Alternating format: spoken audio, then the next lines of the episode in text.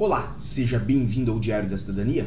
Meu nome é Célio Sauer, eu sou advogado e nós vamos falar sobre IRS e CEF.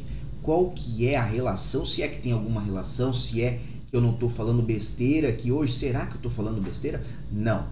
Hoje nós vamos falar sobre o que é importante para você aproveitar ainda neste ano 2021, porque senão ano que vem vai ser mais difícil e você pode vir até a chorar. Muita gente não sabe, mas o CEF e o IRS têm uma relação em diversos processos. Dentre eles, obviamente, os processos são realizados por reagrupamento familiar. E exatamente esses são os mais impactados quando nós viemos a falar sobre o imposto de renda aqui em Portugal. De um modo geral, tem vários casos em que o IRS tem que estar no ano anterior à sua ida ao CEF com o nome ou o dependente ou o agregado incluso no seu IRS. E, obviamente, o IRS você vai fazer em Portugal somente no próximo ano em relação a este ano agora de 2021, ou seja, em abril, maio ou junho de 2022, você tem que entregar a sua declaração referente a este ano que nós estamos agora. Ocorre que muitas pessoas, por exemplo, têm esposa, ou melhor dizendo, parceira, convivente que está num outro país ou chegou agora em Portugal e não foram atrás de fazer, por exemplo, o NIF, porque imaginam que isso não vai impactar em nada, o que estão mais preocupados é com o agendamento do CEF. Agora, veja, se nós tratamos de um processo de reagrupamento familiar para uma convivente ou para um convivente, para um parceiro, para um companheiro, nós temos que comprovar para o CEF a existência dessa relação nos últimos dois anos. E uma das formas de se comprovar esta relação é através da inclusão do indivíduo no seu IRS, ou seja, da feitura do IRS em conjunto para ambas as pessoas, ambos os companheiros, ou seja, José e Maria têm uma relação existente aí já há 3, 4 anos, mas tem poucas provas, poucos documentos desta relação. Dentre os documentos que poderiam apresentar é o IRS em conjunto, mas José e Maria nunca o fizeram.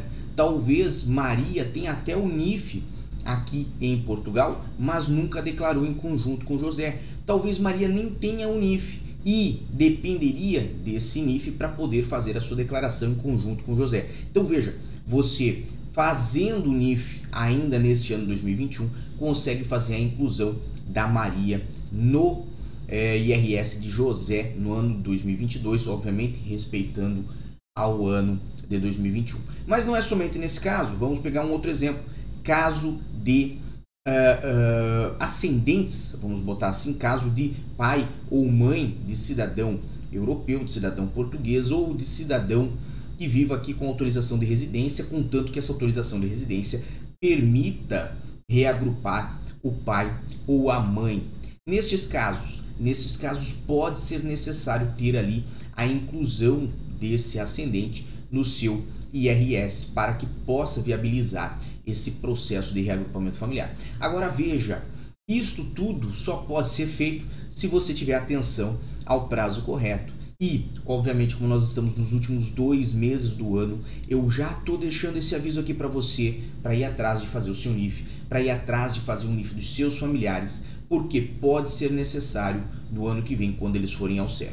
Lembrando que não são somente esses casos em que o IRS está relacionado com o CEF. Em muitos casos, por exemplo, para trabalhadores, quem tem manifestação de interesse, quem está agora a receber a chamada por parte do CEF para comparecer na delegação e entregar seus documentos, tem que estar com toda a situação fiscal de acordo aqui em Portugal, ou seja, não pode ter dívidas nas finanças. E entre as maiores dívidas de muitos imigrantes que estão em manifestação de interesse estão as dívidas com IRS, uma vez que demoram a fazer o quê?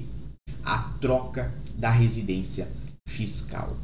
E nessa situação sempre são surpreendidos, não sei porquê, mas já faz três anos que nós falamos sobre isso aqui no canal, não deveriam mais ser surpreendidos, mas sempre são surpreendidos com a situação de ter 25% do valor dos seus proventos, dos seus rendimentos cobrados em imposto de renda em Portugal.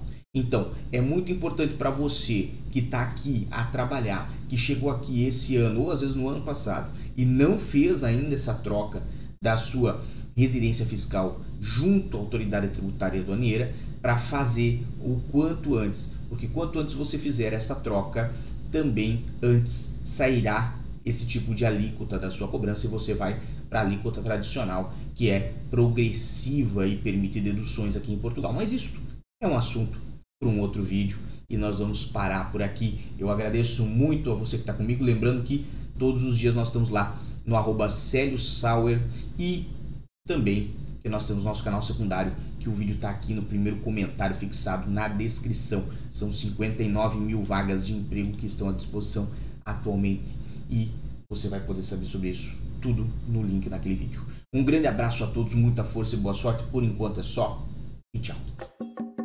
O que você acaba de assistir tem caráter educativo e informativo. Compõe-se de uma avaliação genérica e simplificada. Agora, se você quer saber de fato como as coisas são, você vai ter que ler.